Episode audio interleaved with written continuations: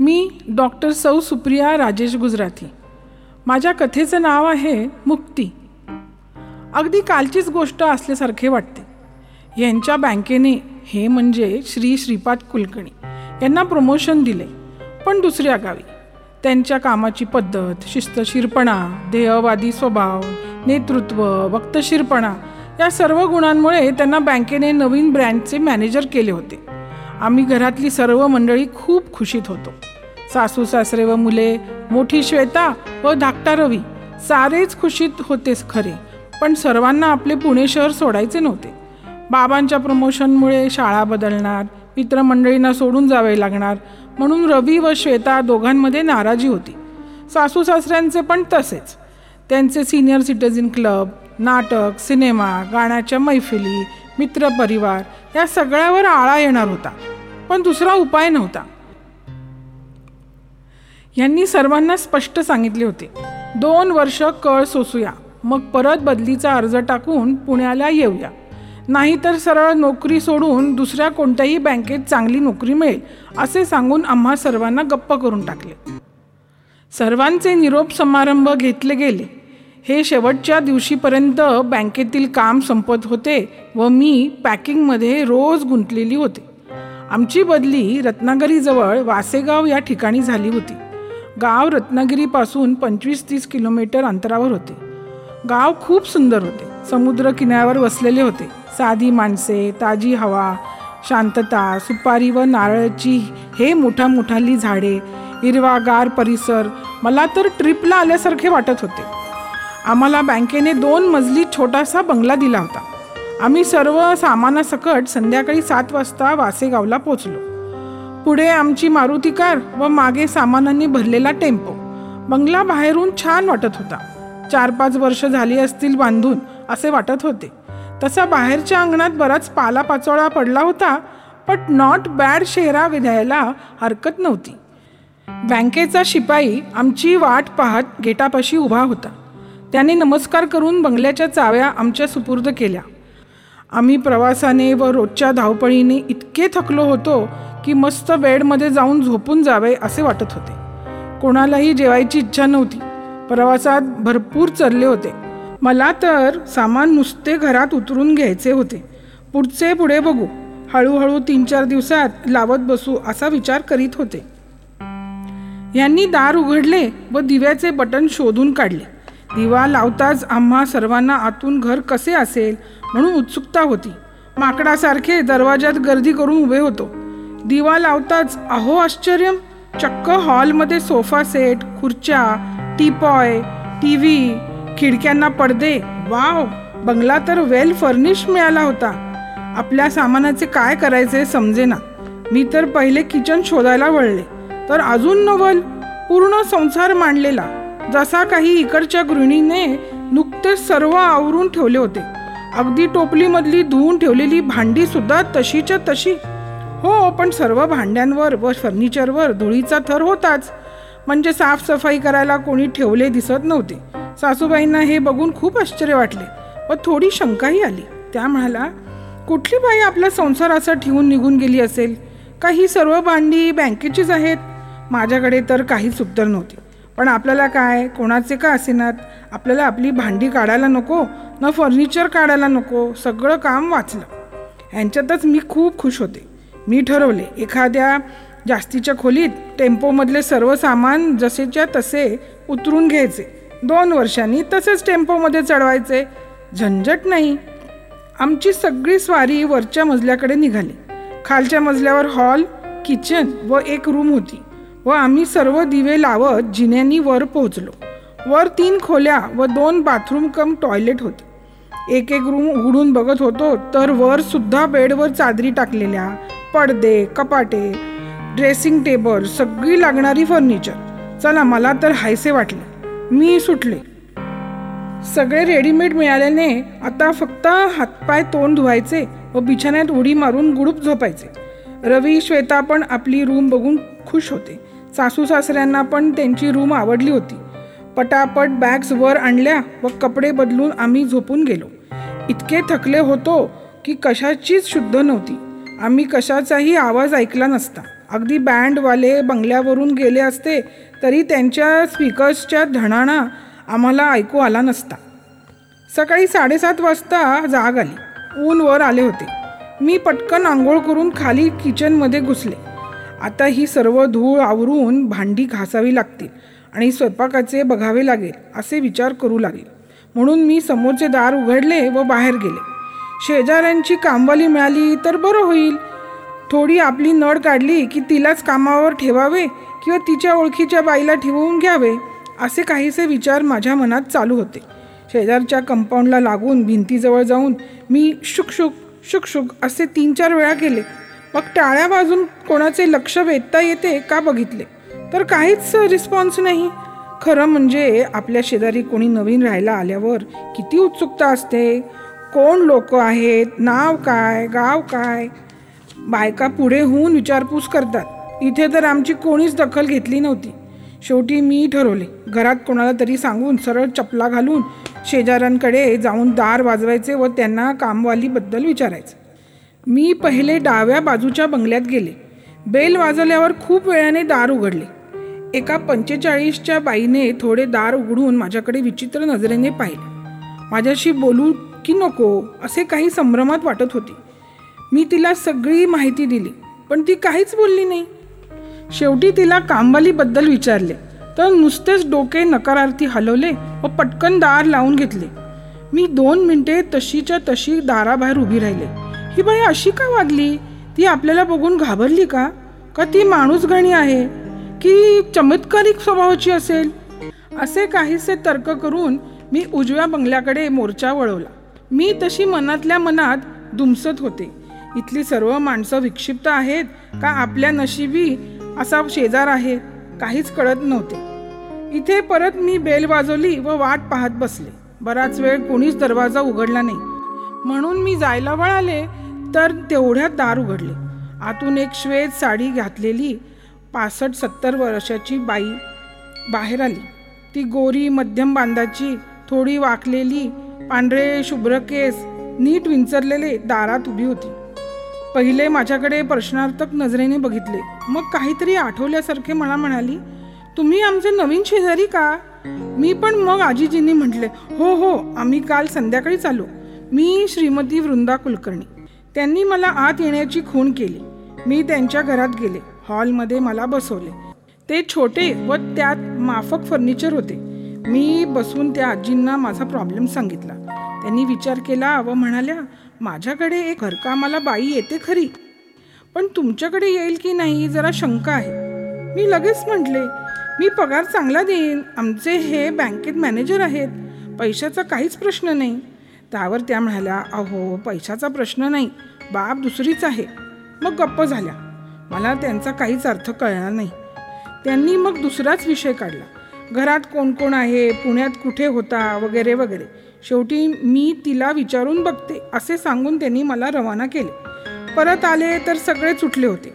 सासूबाईंनी भांडी घासायला सुरुवात केली होती. मग मी पण आली या भोगासी म्हणून पदर खोचून कामाला लागले. यांनी दोघा पोरांना हाताशी घेऊन हॉल साफ करायचे ठरवले. आजोबा आपले काठी घेऊन फेरफटका मारायला व नवीन मुलूक जाणायला गेले. किचनच्या डब्यांमध्ये पिठे व कडधान्य होती पण सगळ्याला जाळे व कीड लागली होती. आम्ही थोडे घरून आणलेले साहित्य काढले.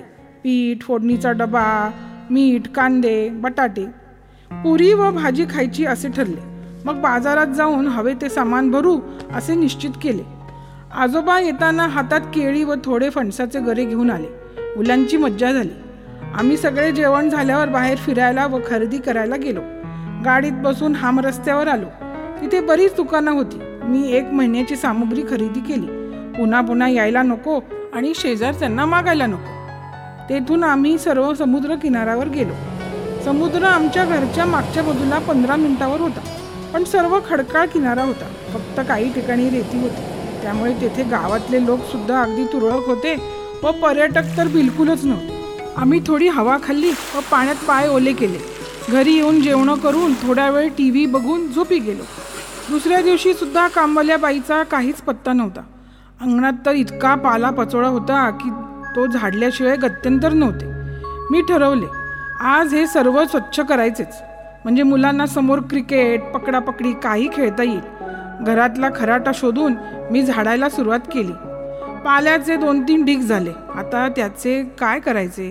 फेकायचे कुठे? दोन्ही बाजूला घरं होती. मग मी ठरवले मागे जाऊन त्याला आग लावून पेटवू म्हणजे पाला हवेने पसरणार नाही. झाडत झाडत मी मागे गेले. तर काय बघते? आमच्या बंगल्याच्या अगदी मागे एक पडके घर होते. ते सुद्धा दोन मजली पूर्ण झिजलेले खिडक्या तुटलेल्या भिंतीमध्ये बगदाडे वाळलेले गवत भिंतीतून बाहेर आलेले. खालच्या मजल्याचा मुख्य दरवाजा खचलेला व तो थोडा उघडा होता. मी त्या घराकडे बघून थबकले. उगाच एक भीतीची लहर शरीरातून गेली. आपल्याच घरच्या कंपाऊंडमध्ये हे असे घर कसे? पुढचा बंगला बांधला तेव्हा हे मागचे जुने घर का नाही पाडले? हे भग्न अवशेष असेच का ठेवले? विचारांच्या नादात मी पाचोळा पेटवायचे विसरून गेले. मी त्या मागच्या घराकडे एक टक बघत राहिले. माझ्या तंद्रीतून थोड्या वेळाने भानावर आले व पाचोळा पेटवला. मी खाली वाकले तेव्हा उगीच मला कोणीतरी त्या घरातून पाहत आहे असे वाटत होते. मी पटकन वर पाहिले तर कोणीच नाही मला भाग झाल्यासारखे वाटले. मी घाईघाईत घरात येऊन सगळ्यांना हा पूर्ण प्रकार सांगितला. सर्वजण कुतूहलाने मागे पाहायला आले. सगळ्यांना खरंच वाटत नव्हती की एवढी पडकी वास्तू आपल्या घरच्या मागे उभी आहे. रवी तर आतून घर बघूया. या विचाराने घरच्या दरवाजापर्यंत पोचला. पण मी नाही असे जोरात ओरडले. का कोणास ठाऊक मला मनातून एक संवेदना झाली की तिथे जाणे अनिष्ट आहे. रवीने टचकून माझ्याकडे बघितले. आपली आई इतक्या आवेशाने का ओरडली? त्याला कळे ना बाकीचे काहीच बोलले नाही आम्ही सर्व मौनेनेच परत बंगल्यात परतलो. प्रत्येकाच्या मनात विचार चालू होते. सासूबाईंच्या कपाळावर आठ्या होत्या. मनात पाल चुकचुकली होती पण त्या काहीच बोलल्या नाहीत. मी माझ्या कामाला लागले पण त्या पडक्या घराचा विचार मनातून जाईना. मी दोघा पोरांना दटावले मागच्या पडक्या घरापाशी जायचे नाही. का ते विचारायचे नाही? आजकालची पोरं अति हुशार त्यांनी अगदी स्पष्ट विचारले. का? त्यात भूत आहे का? आम्हाला पकडेल का?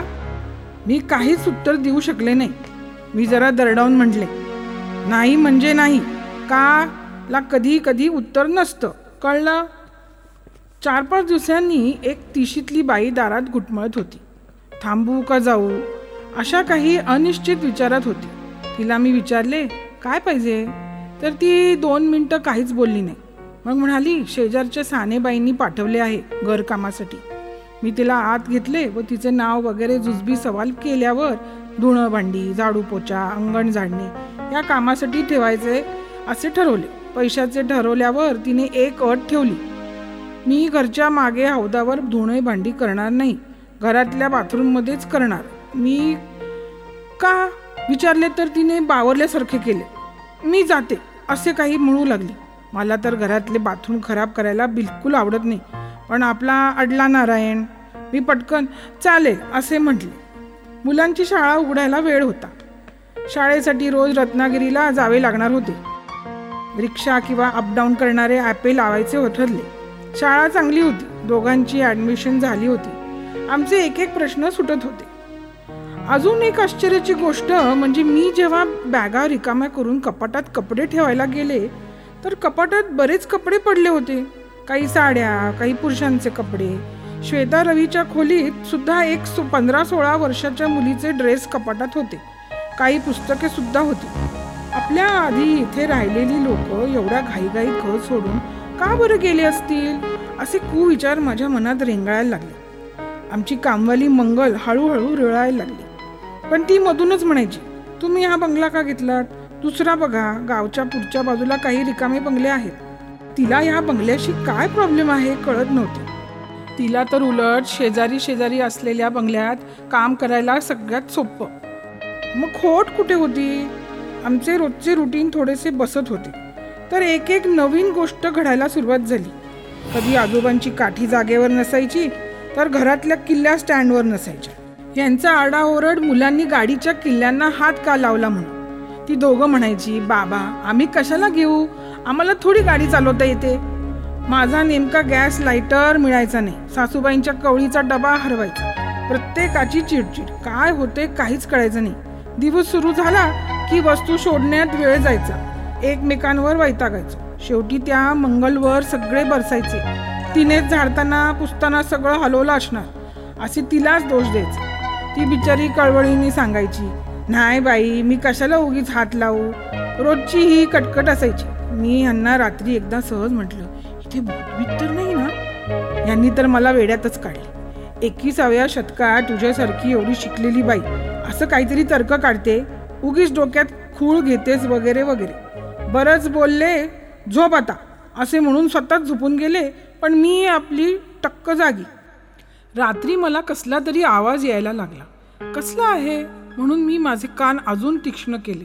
तर खाली स्वयंपाकघरात कोणीतरी खुडबुड करतंय असे मला वाटले. बहुतेक अण्णा पाणी प्यायला आले असतील असे मला वाटले. तरी मला झोप यायला तयार नव्हती. शेवटी मनाचा हिया करून उठले. हळूच दार उघडले व बाहेर बघितले. पॅसेजमध्ये काळोख होता. माझी एकट्याने खाली जायची हिंमत होईना. त्यांना उठवले तर रोष पत्करावा लागेल. काय करावे कळेना. दाराची फट अजून थोडी उघडली आणि मान बाहेर काढली. तर बाहेर एक आकृती उभी. मी इतकी डचकले किंचाळायच्या आतच कळले की ते अण्णा आहेत. त्यांना मी दबल्या आवाजात विचारले तुम्ही इतक्या रात्री कशाला उठला? त्यावर ते म्हणाले अगं गरमीने मला झोप येत नव्हती. मग मी किचनमधून आवाज ऐकला. मला वाटले तू उठली असशील जरा खाली जाऊन पाणी प्यावे. पण तू तर इथेच मग खाली कोण आहे? मला पण कळेना. आम्ही दोघांनी खाली जाऊन बघून येऊ असे ठरवले. चोर तर नसेल पण तो येणार कुठून? मी अण्णांना दबक्या आवाजात त्यांची काठी घ्यायला सांगितली. आम्ही दोघे किचनच्या बाहेर उभे राहिलो. मग मी पटकन दिवा लावला व चोराला रंगे हात पकडायचे म्हणून काठीने मारायच्या पवित्र्यात आत घुसलो. बघतो तर आत कोणीच नाही. खिडक्या बंद मागचा दरवाजा बंद फ्रीजच्या मागे टेबलाच्या खाली. सगळीकडे बघितले कोणीच नव्हते. हॉलचा मेन डोर चेक केला. तिथे सर्व ठीक. मग आवाज कोणी केला? काहीच कळेना. पाणी पिऊन परत झोपायला गेलो. माझी शंका बळावत चालली होती. रोज रात्री काहीतरी विचित्र आवाज ऐकू यायचे. कुठे दार उघडायचा आवाज तर कुठे कपाट उघडायचा आवाज तर कधी भांड्यांचे तर कधी काहीतरी सरकवल्याचे. मी ठरवले उद्या आपण काम झाल्यावर शेजारच्या सानेबाईकडे जाऊ जरा चौकशी करून येऊ. दुपारची कामं झाल्यावर मी शेजारी गेले. सानेबाई घरीच होत्या. त्यांनी स्मित करून आत घेतले. माझ्या चेहऱ्याकडे पाहून त्यांनी काहीसे अंदाज केला. मी काही बोलायच्या आतच त्या म्हणाल्या चहा घेणार का? मी बरं चालेल असे म्हटले. कशी सुरुवात करावी काही कळेना. पण मग त्यांना स्पष्टच विचारले. आमच्या बंगल्यात काही आहे का? त्यावर त्या का? काही घडलं का? असे विचारले. मग मी या थोड्या दिवसातले आम्हाला आलेले एक एक विचित्र अनुभव सांगितले. माझी दुसरी शंका हे मागचे घर कोणाचे? आजींनी थोडा विचार केला मग म्हणाल्या मला वाटलेच तुम्ही मला विचारायला येणार म्हणून. त्या मागच्या घरचा फार मोठा इतिहास आहे असं त्या म्हणाला माझ्या आजीने मला सांगितलेली गोष्ट मी तुम्हाला सांगते. आमचे घराणे कित्येक वर्षापासून येथेच राहत आहे. शेजारची सगळी कथा माहीत आहे. पहिला फक्त तो मागचा वाडा होता. त्यात राळे नावाचे कुटुंब राहायचे. खूप मोठे प्रस्थ होते. नारळ व सुपारीच्या बागा चार पिढ्या आधी तेथे खूप रेचल होती. माणसांनी घर अगदी भरून गेले होते. एकत्र कुटुंब पद्धती होती. दोन तीन जावा व त्यांची भरपूर मुलं. घरची बागायती जमीन दुकाने संतती व संपत्तीने भरून गेलेलं घर होतं. घरात आठ मुलं होती पाच मुलगे व तीन मुली. सगळ्यात मोठा श्याम चौदा वर्षाचा होता. त्याचे लग्न करून दिले होते. त्याची बायको गंगाबाई. ही नऊ वर्षाची होती. ती शेजारच्याच गावातली केली होती. घरातली सर्व मुलं अंगणात किंवा मागच्या पायवाटाने समुद्र किनाऱ्यावर खेळायची. एकदा दुर्घटना झाली. श्याम पोहायला गेला असताना समुद्रात खेचला गेला. त्याच्याबरोबरची धाकटी भावंडे त्याला वाचू शकली नाही. त्याचे प्रेत दोन दिवसांनी मिळाले. पूर्ण वासे गावात शोक पसरला. त्याची नऊ वर्षाची बायको विधवा झाली. मग तर तिचे हाल चालू झाले. तिला पांढऱ्या पायाची कुलक्षणी काय काय म्हणू लागले. गंगाला माडीवर मागच्या बाजूच्या खोलीत ठेवण्यात आले. तिला खाली मुलांमध्ये खेळायला नाही स्वयंपाकघरात नाही व कोणाच्या दृष्टीसही पडू देत नसत. एक गेरू वस्त्रात पूर्ण चकोट केलेलं एकही अलंकार नाही मी काही नाही. फक्त तिचा पांढरा फिकट निस्तेज चेहरा दिसायचा. या कोळ्या पोरीची खूप दैना झाली. तिला आपल्या संगी हे काय होते काहीच कळत नव्हतं. नवरा मेला म्हणून तिला असे एक वस्त्र अलंकार रहित असे ओरबाडलेले राहावे लागत होते. ती तिच्या खोलीतून खाली पळून यायची. तिला मुलांमध्ये खेळावेसे वाटे खाली सगळ्यांमध्ये राहावे वाटे. पण तिला पकडून परत खोलीत आणत असत. तिला मग खोलीत कोणणे हा एकच उपाय राहिला होता. घरच्या मोठ्या बायका तिला दोन वेळेचे खायला आणून देत. ती बिचारी लहान पोर रोज दारावर थाप मारायची. काकू मला बाहेर येऊ द्या. मला दार उघडा. रोज बिचारी रडून रडून दमून झोपून जायची. तिला सकाळी उजेडाच्या आत चार वाजता दार उघडून उठवले जायचे. रोजचे विधी उरकून खालच्या विहिरीपाशी गार पाण्याने अंघोळ करायला लावायचे. सगळी पुरुष मंडळी उठायच्या आत तिला तिचा नेम करून दिला होता. घरातल्या सगळ्यात वयस्कर काकू नानी हे सर्व तिच्याकडून करून घेत असत. तिला खोलीवर कोणीही भेटायला येत नव्हते. तिला एक लाकडी देवघर दिले होते. त्यात रामाची गणपतीची मूर्ती शंकराची पिंड असे तीन चार देव होते. नानी तिला म्हणायची देवपूजा कर देवाची पुस्तकं वाच तुझे मन रमेल. पण एका म्हाताऱ्या बाईला सांगण्यात व एका अल्लड पोरीला सांगण्यात खूप फरक होता. त्या पोरीने काहीच सुख उपभोगले नव्हते. कशाची हाऊस नाही न मौज नाही. तिच्या मनात चीड व राग होता. तिच्या नशिबी हा वनवास का? तिची या सगळ्यात काय चूक आहे? तिला ही अघोरी शिक्षा का? तिच्या मनात केवढे प्रश्न होते. तिने आयुष्यभर देवपूजा करायची तिच्या प्रश्नांना कोणीच उत्तर देऊ शकत नव्हते. तिने रागा रागात सर्व देव खिडकीतून बाहेर फेकून दिले. तिला वाटे काय केले देवाने माझ्यासाठी? आईन तारुण्यात नवरा गेला आणि आता हे बंदिवासाचे जीवन तिला खिडकीतून फक्त मागची परस बाजू व दूरचा समुद्र दिसायचा. एक दोन वर्षात गंगा शहाणी झाली. तिला काही दिवसासाठी माहेरी पाठवण्यात आले. तिथे ती खूप खुश होती. आईची माया घरच्या सर्व लोकांमध्ये ती रमून गेली. तिची भावंडे मोठी होऊन लग्न झालेली दिसली. भाऊ भाऊजया बहिणी त्यांचे नवरे तिला त्यांचे सुख पाहून मनात असोया होऊ लागली. सगळ्या जणी कशा छान छान नटलेल्या.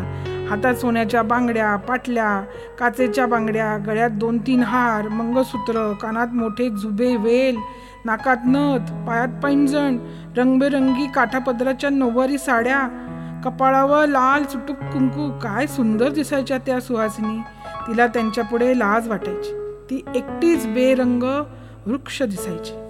हळूहळू तिच्या मनातली कळी उमलू लागली. तिला पण वाटे त्यांच्यासारखं नटावे फुगडी खेळावी कानगोष्टी खेळावे. पण तिच्याकडे आजीचे व आईचे बारीक लक्ष होते. तिला बघून आईच्या डोळ्यात नेहमी अश्रू भरायचे. माझ्या गंगेच्या नशिबी हा वनवास का? असा प्रश्न ती देवाला विचारायची.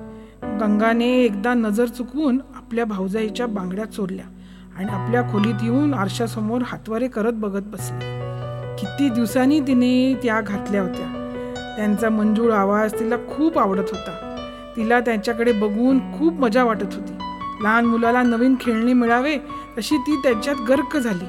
पण तेवढ्यात तिच्या आजीने खोलीत डोकावले. बस! आजीने अख्खं घर डोक्यावर घेतलं. पोरीची लक्षणं ठीक नाहीत. आज काय बांगड्या? उद्या काही दुसरे. ही अवदसा तर आपलं नाकच कापेल. हिला इथे ठेवण्यात काही अर्थ नाही. एक जळता कोलीत आहे ही. असे सर्व ओढून आजीने थैथाट केला. मग घरातल्या मोठ्यांची बैठक झाली. त्यात असे ठरले गंगेला आपल्या सासरी पाठवलेले बरे.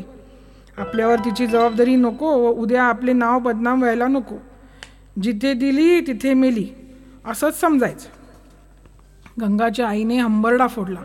पण तिचे कोण ऐकणार? गंगा तर खूप कावरी बावरी झाली. पुन्हा आपल्या एकल कोंड्या खोलीत जायच्या विचाराने तिचे मन कासवीत झाले. तिने आजी मोठे काका बाबा सर्वांना रडून रडून सांगितले शपथ मी परत कधीच असं करणार नाही. मला परत पाठवू नका. पण सगळ्यांनी कानावर हात ठेवले. दोन तीन दिवसातच तिची रमांगी सासरी करण्यात आली. तिथे तिचे विचित्र नजरेने स्वागत करण्यात आले. परत तिची खोली उघडण्यात आली. तिने जशी सोडली होती तशीच. खोलीत एक सतरंजी एक पांघरुण तांब्या पेला भिंतीतल्या कप्प्यात काही जुनी देवाची पुस्तके देवघर ज्याच्यात देव नव्हते. कोपऱ्यात मोरी त्यात एक भरलेली बादली व भांडी एका दांड्यावर एक जुनी साडी अंग पुसण्यासाठी. खिडकी उघडून तिची वाट बघणारा फक्त अथांग सागर. गंगाला तिच्या नशिबात यायच्या व्यतिरिक्त काहीच नाही हे कळून चुकलं होतं. ती एकदम गप्प झाली होती. घरातल्या मोठ्या गोष्टींची खबर नानी तिला देत असत. आज कोणाचे लग्न कोणाचे डोहाळ जेवण नवीन पै पाहुणा कोणी आलं गेलं वगैरे. ती परत आल्यावर सहा महिन्यातच तिच्या धाकट्या जावेला मुलगा झाला. घरात खूप रेलचेल वाढली होती. नानी सुद्धा घाईत असे. आज म्हणे खूप मोठा घरात कार्यक्रम आहे. बाळाचे बारसे होते. श्याम गेल्यामुळे आता हाच घरातला पहिला नातू जन्माला होता. गावातली बरीच लोक व नातेवाईक मंडळींना आमंत्रण देण्यात आले होते. गंगाला पण खूप उत्सुकता लागली होती. तिला एकदा त्या तान्ह्या मुलाला बघायचे होते. आपल्या हातात घ्यायचे होते. तिने नानीजवळ तगादा लावला. मला फक्त एकदा त्याला बघू दे. मला त्याचे लाड करायचे आहेत. माझ्या छातीशी लावायचे आहे. त्यातच मला समाधान आहे. मला तर आई होण्याचे सुख कधीच मिळणार नाही. माझी फक्त एवढी इच्छा पूर्ण करा. नानीने तर तिथे साफ नाही म्हणून सांगितले. बलतं सलत बोलू नकोस व विचार पण करू नकोस. मुलावर तुझी छाया पडणे पण अपशकून मानला जातो. तुला सर्वांमध्ये खाली येणे दूरच राहिले. तिने खूप विनवणी केली. काकू सासूबाई कोणालाही सांगून एकदा आपली ही विनंती मान्य करतील अशी तिची खोटी आशा होती. तिला कोंडून नानी निघून गेली. हिने बराच वेळ दारावर थापा मारल्या. घरात एवढे लोक आहेत कोणीतरी तिला दार उघडेल असे तिला वाटत होते. मला दार उघडा ना काकू मला दार उघडा ना. पण कोणीच दखल घेतली नाही. शेवटी ती हताश झाली. उद्विग्न होऊन तिला आपल्या लाचार लाजीरवाण्या व केविलवाण्या आयुष्याचा किटकार आला. तिने रडत रडतच त्या जुन्या नऊवारी साडीला फाडून दोर केला. घरच्या वासांना अडकवला व पायाखाली ते देवघर घेतलं. व आपली प्राण ज्योत एका अतृप्त आयुष्याचा अंत झाला. एका लाजीरवाण्या अडगळीत क्रियाशून्य व बंदिस्त आयुष्याचा अंत झाला. तिच्या तिरडीवर कोणी रडलं नाही. फक्त एक नाणी सोडली तर सर्वांना ती गेल्याचे हायसे वाटले. चला एक जबाबदारी मिटली. असेच सगळ्यांना वाटले. त्या खोलीला कायमचे टाळे लागले. पण पुढे काय वाढून ठेवले होते कोणाला माहीत नव्हते. त्या घराण्याला नजर लागली. का गंगाचा अतृप्त आत्मा तिच्यावर झालेल्या अन्यायाचे पडसाद उमटवत होता कोण जाणे? गंगा गेल्यावर दीड महिन्याने रोज रात्री तिच्या खोलीच्या आतून दारावर थाप मारून आवाज ऐकून येईल. मला दार उघडा ना काकू मला दार उघडा. घरातली सगळी दुःख घाबरून गेली. भूताखेत्याचा प्रकार समजून सगळे परेशान झाले. गावातल्या मांत्रिकाला बोलवून घेतले. त्यांना दुसरा काहीच उपाय सुचेना. त्याने दारावर मंत्र दोरे व काही अक्षरं काढली व आता बला टळेल असे सांगितले. पण त्याचा काहीच उपयोग झाला नाही. तिने स्वतःचे प्राण मध्यरात्री घेतल्याने रोज मध्यरात्री ते सकाळी चारपर्यंत थोड्या थोड्या वेळाने अंतराने तिचे अगतिक व केविडवाणी बोल ऐकू यायचे. घरातल्या सर्व लोकांनी भीतीने वरचा मजला वर्ज केला. वर कोणाचेच जायचे धाडस होईना. काही काम असेलच तर भर दुपारी पटकन जाऊन करून येत असत. गावात सर्वत्र बातमी पसरली. पहिले सगळे कुतूहलाने व खरे खोटं काय पडताळण्यासाठी यायचे पण नंतर गावातली लोक त्या घरावरून जाणे सुद्धा टाळायचे. मग हळूहळू घरातली मोठी मंडळी आजारी पडू लागली. धंदा मंद झाला. पुढे कर्जबाजारीपणा आला. घरातले तरुण आपापल्या बायका पोरांना घेऊन शहराकडे वळाले. सगळे कुटुंब विखरून गेले. मोठे काका वारले. मग तर सगळे आपापले थोडेफार हिस्से घेऊन निघून गेले. बघता बघता सगळं संपत्ती व संततीने भरलेले घर उद्ध्वस्त झालं. ती वास्तू कोणीही विकत घ्यायला तयार नव्हतं. दुर्लक्षाने घर जीर्ण झालं. मोठ्या काकांच्या नातवाला ते घर हिश्यात आलं. पण तो या गावात कधीच आला नाही. त्याचा मुलगा पाच सात वर्षापूर्वी येथे बंगला बांधायचा अशा विचाराने आला. तो नवीन पिढीचा. त्याला त्याच्या वाडवडिलांनी सांगितलेल्या गोष्टी खोट्या वाटल्या. त्याने ही जुनी वास्तू पाडून नवीन मोठा बंगला बांधायचे ठरवले. पण इथले मजूर कोणीच तयार होईना. मग त्याने शहरातून काही मजूर आणले. पण त्या घरात त्यांना इतके विचित्र अनुभव आले की त्या वास्तूत पाऊल ठेवायला कोणीच तयार होईना. त्याने चिडून या गोष्टीचा सोक्षमोक्ष लावायचा असे ठरवले. एके रात्री तो कॉन्ट्रॅक्टर व काही मजूर मध्यरात्री वर जाऊन खरं काय खोटं काय बघून यायचं असं ठरवलं. सगळे बारा वाजता हातात काठ्या घेऊन जिन्याने हळूहळू वर चढायला लागले.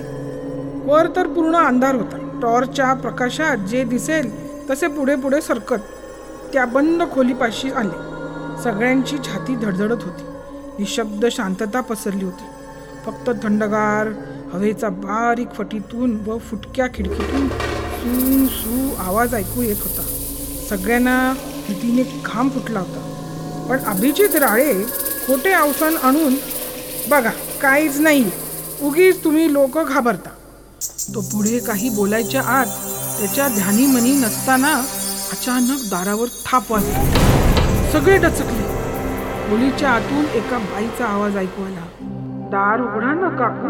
मला दार उघडा ना. ते ऐकून सगळ्यांची बोबडी वळाली. एकच तारांबळ उडाली. सगळे जिन्याच्या वाटेने धावत सुटले. एकतर अंधार त्यात भीतीने कापरं भरलेलं. टॉर्च व काठ्या कधी हातातून गळून पडल्या कळलेच नाही. आपापला जीव वाचवावा एवढेच समजत होते. जिन्यातून येताना काहीच न दिसल्याने थेट खालच्या पायरीपर्यंत घरंगळत पोचले. तसेच लंगडत लंगडत रस्त्यावर पळत सुटले. जान बच्ची लाखो पाय अशीच गत झाली. अभिजितला सुद्धा मानसिक व लागल्याने शारीरिक धक्का बसला.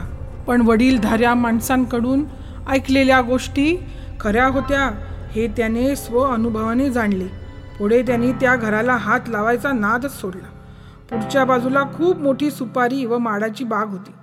ती त्याने कापून टाकली व एक छोटे तीन खोल्यावर तीन खोल्या खाली असे घर बांधले. तो फक्त दोन तीन वेळेस घरात राहिला असावा. मग त्याने हे घर बँकेला भाड्याने दिले. एवढे सांगून सानेबाईंनी एक उसासा घेतला. परत पुढे म्हणाल्या मागच्या वर्षी तुमच्यासारखे एक कुटुंब राहायला आले होते. त्यांना एक पंधरा सोळा वर्षाची मुलगी होती. ती खूप आजारी पडली. सगळे इलाज करून थकले. त्यांना सुद्धा त्या घरात विचित्र अनुभव आले. एके रात्री त्यांना तिघांना काहीतरी दिसले म्हणे. ते तसेच घरातो रात बॅगा भरून गाडी काढून निघून गेले. परत सामानासाठी सुद्धा आले नाहीत. हां. आता मला त्या वेल फर्निश घराचे गौड बंगाल काय आहे ते समजले. मी सुन्न होऊन बसले. सानेबाई माझ्या खांद्यावर हात ठेवून म्हणाल्या कुलकर्णीबाई एवढं काही घाबरू नका. आपण मागच्या घरात जायचे नाही म्हणजे झाले. जे काही तिथे आहे त्याला राहू द्यायचे म्हणजे ते आपल्याला त्रास देणार नाही. या सर्व बोलायच्या गोष्टी होत्या. मला माहीत होतं. ते एवढं सोपं नव्हतं. मी त्यांचा निरोप घेतला. व खरं काय ते सांगितल्याबद्दल त्यांचे आभार मानले. एवढी विलक्षण गोष्ट ऐकून माझ्या डोक्यातून ती गंगा जाईना. असं वाटत होतं हे सर्व हल्लीच घडलं की काय? मी परत घरी आले. माझा फिका पडलेला चेहरा बघून सासूबाईंनी लगेच ओळखले. काहीतरी गोम आहे असे. मी आई अण्णांना सानेबाईंनी सांगितलेली सगळी कथा सांगितली. त्यांना पण खूप आश्चर्य वाटले. ते दोघंही ताबडतोब घर सोडून देऊ म्हणजे आपल्याला मागे कटकट नको असं म्हणाले. यावर आमचे एकमत झाले. हे आल्यावर निर्णय घेऊ असं ठरले. रात्री जेवणं झाल्यावर आम्ही सर्व हॉलमध्ये बसलो व ह्यांनासुद्धा हे सर्व हकीकत सांगितली. यांनी तर चक्क कमकुवत मनाचे खेळ व थोतांड कथा असे म्हणून आमचा प्रस्ताव धोंडकावून लावला. कोठेही जायचं नाही. काय होतंय? कुठलं भूत खातंय बघू? आम्हालाच उलट दटावले. काहीतरी डोखूळ डोक्यात घ्यायचे. कोकण म्हटले की भूताच्या कथा आल्याच. इकडचे शेंबडे पोर सुद्धा तुम्हाला एक दोन कथा सांगेल असे आम्हाला हिणवले. हिचे तर डोके वन ट्रॅक चालते. आई अण्णा तुम्ही सुद्धा हिला साथ देताय? सासू सासऱ्यांना फैल्यावर घेतले. परत आपलं रुटीन सुरू झाले. एके दिवशी श्वेता व रवी अंगणात क्रिकेट खेळत होती. तर रवीने बॉल जोरात मारला. तो नेमका मागच्या बाजूच्या घराजवळ पडला. श्वेता त्याला म्हणाली तूच एवढ्या जोरात मारलास आता तूच आण. रवी बॅट घेऊन मागच्या गवतात शोधायला गेला. खूप शोधला पण सापडला नाही. संध्याकाळचे सात साडेसात वाजले. ते दोघे घरात आले नाहीत म्हणून मी बाहेर बघायला गेले. तर बाहेर फक्त श्वेता पायरीवर बसलेली. तिला विचारले काय ग रवी कुठे आहे? ती म्हणाली मागे बॉल शोधतोय. माझ्या पोटात धस्स झालं. मी तशीच मागच्या बाजूला पळाली. रवीला हका मारल्या. तो कुठेच नव्हता. मग लक्षात आले तर मागच्या घरच्या दारापाशी रवी बेशुद्ध पडले. मी पुढे येऊन त्याला लगेच जवळ घेतले व श्वेताला ओढून बाबांना पटकन पाठव असं सांगितले. हे पळत आले व रवीला उचलून घरात आणले. त्याच्या तोंडावर पाणी शिंपडले वारा घातला. मग तो पंधरा वीस मिनिटांनी शुद्धीवर आला. त्याला आपण कुठे पडलो कसे पडलो काहीच आठवत नव्हते. आम्ही जास्त खोलात विचारपूस केली नाही. रात्रीची जेवणं झाली व झोपी गेलो. रात्री आमच्या बेडरूमच्या दारावर थाप ऐकू आली. आई बाबा आई बाबा आम्ही ताडकन उठलो व दार उघडून बघतो तर श्वेता. रवी कसे तरच करतोय बघा ना. आम्ही रवीला बघायला गेलो. रवी तापाने फणफणला होता. तोंडाने कणत होता व मानेला झटके देत होता. व डोळे वर जाऊन फक्त अर्ध उघड्या डोळ्यातून पांढरी बुबळं दिसत होती. आम्ही ताबडतोब त्याला तापाची गोळी दिली व फ्रीजमधून बर्फ काढून थंड पाण्याच्या पट्ट्या डोक्यावर ठेवल्या. आमच्या गडबडीने आजी आजोबा सुद्धा उठले.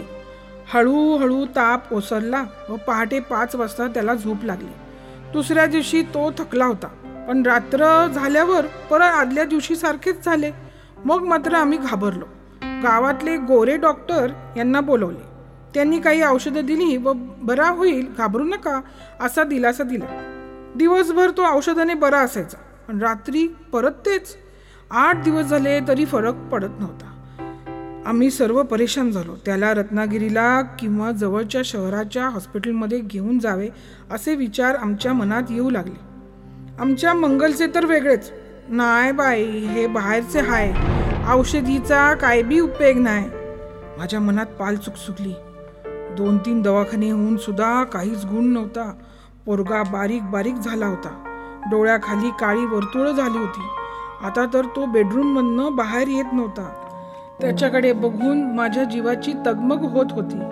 काय केल्याने माझे मूल बरे होईल कळत नव्हते. त्याच्या आजाराने पूर्ण घर उदास झाले होते. आजीचे पूजापाठ जरा जास्तीच चालू होते. आजोबा त्याच्याजवळ गोष्टी सांगत बसत. श्वेता त्याच्याशी खेळे व त्याला हवं नको बघे. यांचे ऑफिस चालूच होते. माझं डोकं तर नाना विचारांनी वेडं झालं होतं. गंगाचा तर हा असर नसेल. मग त्यावर काय इलाज? मांत्रिक का तांत्रिक? गंडे का दोरे? होम हवन का शांती? काय केल्याने तो बरा होईल? काहीच कळत नव्हते. विचार डोक्यात थैमान घालत होते. कसेही करून या गंगा नावाच्या बादापासून सुटका करायची होती.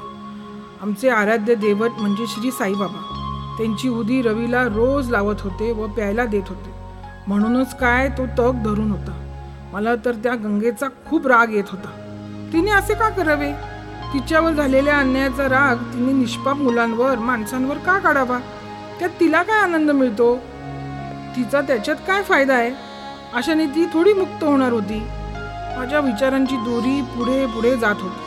मी साईबाबांच्या फोटोसमोर उभी राहिले व ते काही प्रेरणा किंवा काही सल्ला देतील या आशेने त्यांच्याकडे एक टक बघत होते. एकदम मला काही सुचले व मनोमनी मी निश्चय केला.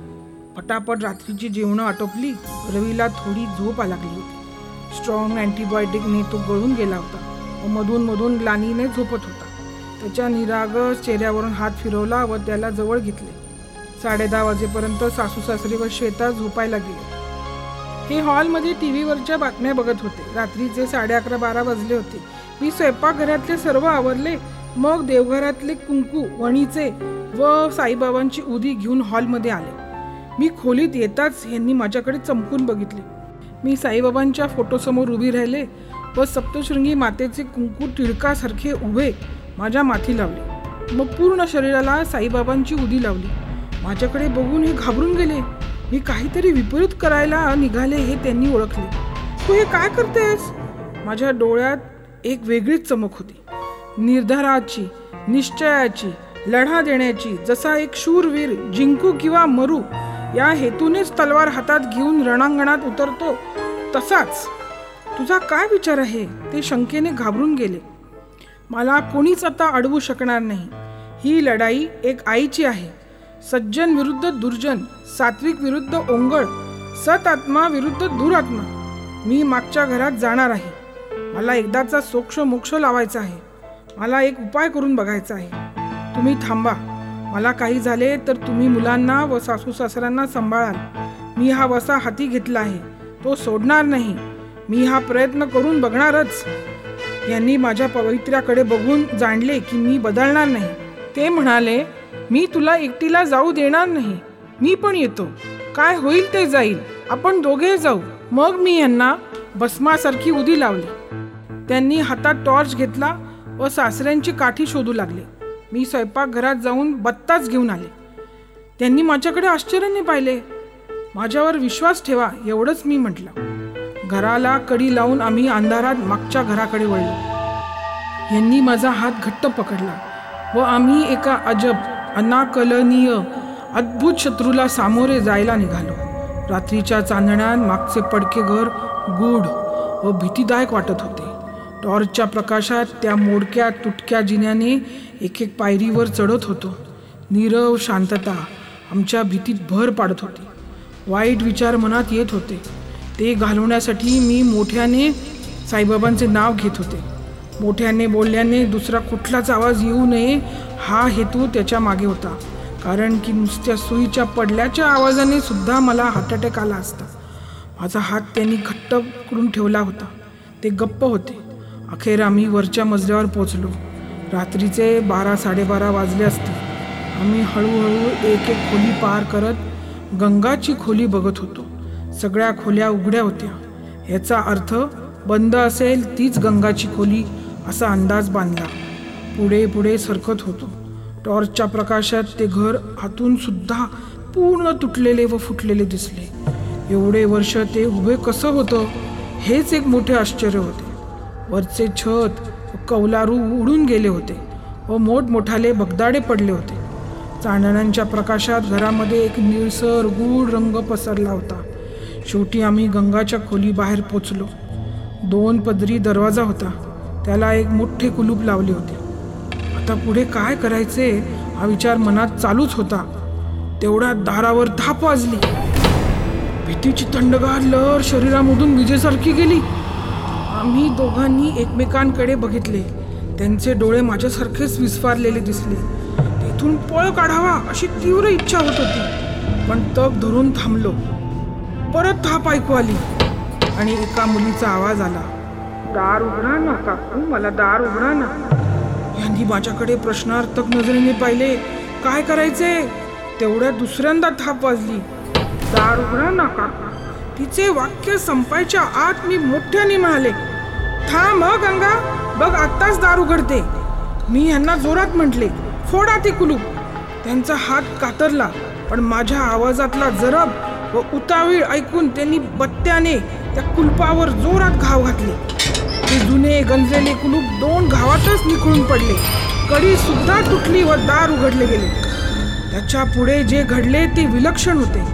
आम्हाला काही कळण्याच्या आत दरवाजातून एक प्रकाशाचा वळवळता गोळा जोरात बाहेर पडला. त्याची शक्ती व फोर्स एवढा होता की तो जोरात बाहेर पडताना आम्ही दोघे मागे फेकले गेलो.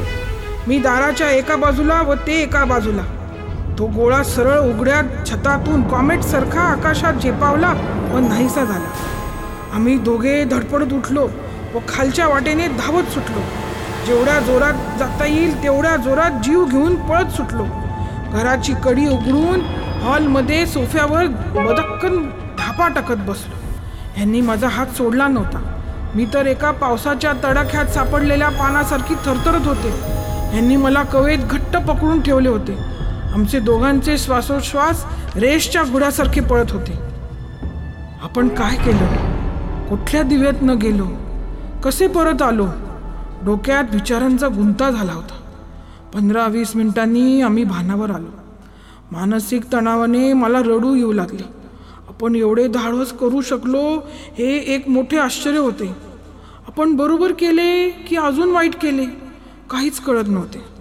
फक्त देवावरचा विश्वास आणि आपल्या विवेकाला पटले किंवा जे काही तर्कवितर्क काढले त्यामुळे असे हे जीवावरचे धाडस केले.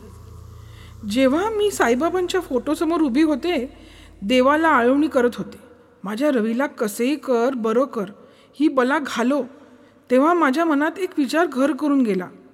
गंगाने त्या खोलीच्या बंदिवासाला कंटाळून आपली कायमची सुटका करून घ्यायची म्हणून आत्महत्या केली होती. पण झाले उलटेच. तिचे नशीब इतके फुटके बत्तर की तिचा आत्मा त्याच खोलीत वर्षानुवर्षे कैद होऊन पडला. ज्याच्यापासून सुटका मिळावी म्हणून जीव घेतला तेथेच ती पिढ्यानपिढ्या त्या खोलीची बंधक बनून राहिली. म्हणून मला असे वाटले आपण हिला सोडवलं तर? दार उघडून हिला मुक्ती दिली तर? हा माझा एक तर्क होता. तो मलाच एवढा पटला की वाटले एक प्रयत्न करून बघण्यात काय हरकत आहे. म्हणून डोक्याला कफन बांधून मी हे मतिगुंग करणारे पाऊल उचलले. रवीसाठी हा प्रयोग करायचा निश्चय केला. आम्ही दोघे हॉलमध्ये तसेच बराच वेळ बसून होतो. झोप येण्याचा प्रश्नच नव्हता. पाच वाजता मी तोंड धुवून चहा केला. मला खूप हलकं हलकं वाटत होतं. हे तर चहा घेताना सुद्धा आपल्याच विचारात होते. आम्ही काय बघितले? ते काय होते? त्याचे काय झाले? ते कुठे गेले? काहीच चर्चा केली नाही. साडेसहा वाजता अचानक भूकंपासारखा व काहीतरी जोरात पडल्यासारखा आवाज झाला. आम्ही दोघे पटकन बाहेर गेलो तर मागच्या बाजूने आवाज येत होता. बघतो तर काय? मागचे पडके घर पूर्ण ढासळले होते. ते दोन मजली घर आता फक्त एक माती व कुजलेल्या लाकडांचा ढिगारा बनून राहिले होते. आवाजाने आजूबाजूच्या बंगल्यातले लोक सगळे पटापट उठून बघायला आले. त्या सर्वांना त्या घराचे गूढ रहस्य माहीत होते. त्यांना नवल वाटले की इतक्या वर्षांनी हे घर ऊन वारा पाऊस सहन करून आज एका झटक्यात अचानक कसे काय ढासळले? त्याला तोडण्याचे प्रयत्नसुद्धा विफल झाले होते.